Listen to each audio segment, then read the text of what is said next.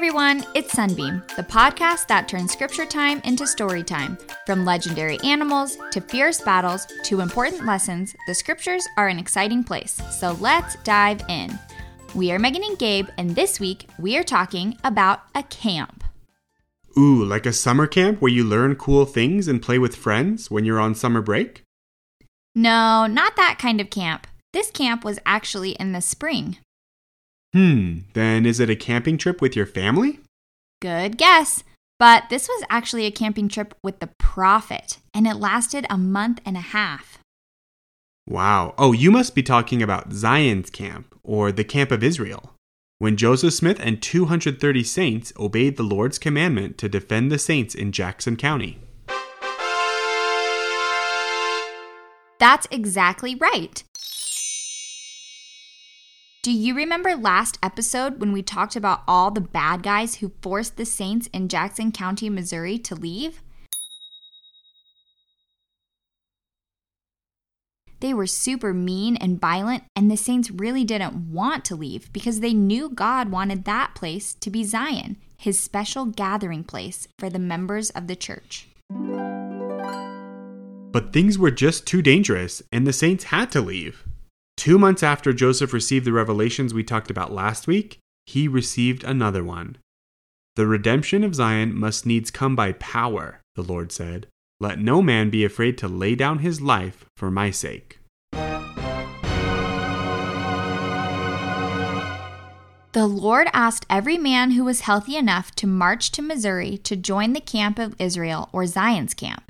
Joseph and more than 200 men, plus some women and children, obeyed the Lord's commandment.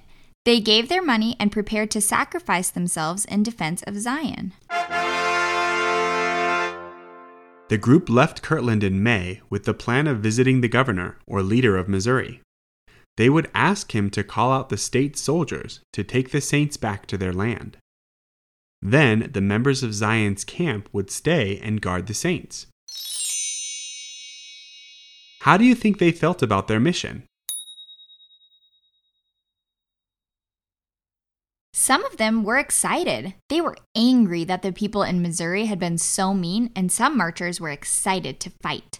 Most of them, though, were scared. They didn't want to fight, but they wanted to obey the Lord, and they knew that Zion was so important they were willing to die to protect it. Zion's camp didn't really have a lot of money. There weren't enough wagons for everybody to ride, so they walked most of the way, sometimes 40 miles per day. Their feet bled, and there wasn't a lot of water on some parts of the trail. One marcher said the only way to get a drink was to swipe his cup along the grass to scoop up some dew.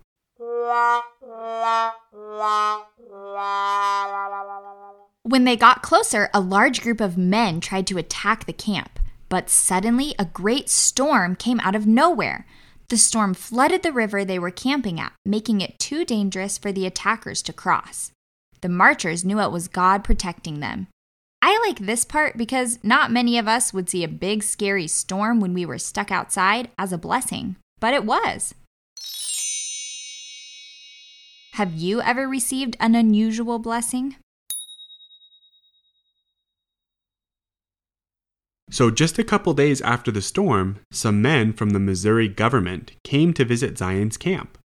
They said that the people in Missouri were even more mad about Zion's camp and they wanted to hurt the marchers. They also said that the governor wouldn't call the soldiers to help the saints get their land back.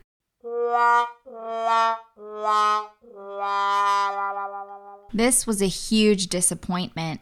Joseph held a council to discuss what they would do he received a revelation.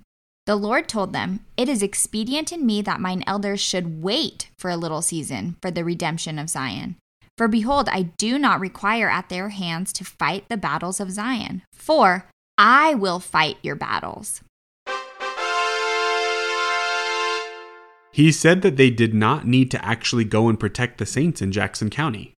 Wait, what? They marched all that time just to be told they didn't need to finish the job? Why do you think the Lord told them to stop? The Lord said, I have heard their prayers and will accept their offering, and it is expedient in me that they should be brought thus far for a trial of their faith. Sometimes the Lord asks us to do hard things, just to see if we're willing to do them. In the Bible, the prophet Abraham was asked by God to sacrifice his son, to kill his own son. Abraham was just about to obey, but the Lord stopped him. He just wanted to test Abraham's faith. I think it was kind of the same thing for Zion's camp. The Lord wanted to see if any church members were willing to go on a scary, dangerous mission if He asked them to. Lots of people in Kirtland and Missouri thought Zion's camp was a huge mistake and a big waste of time and money. But most of the marchers disagreed. Joseph Smith said, God could not organize his kingdom with men unless he took them from a body of men who had offered their lives and who had made as great a sacrifice as did Abraham. Eight of the original 12 apostles marched with the camp of Israel.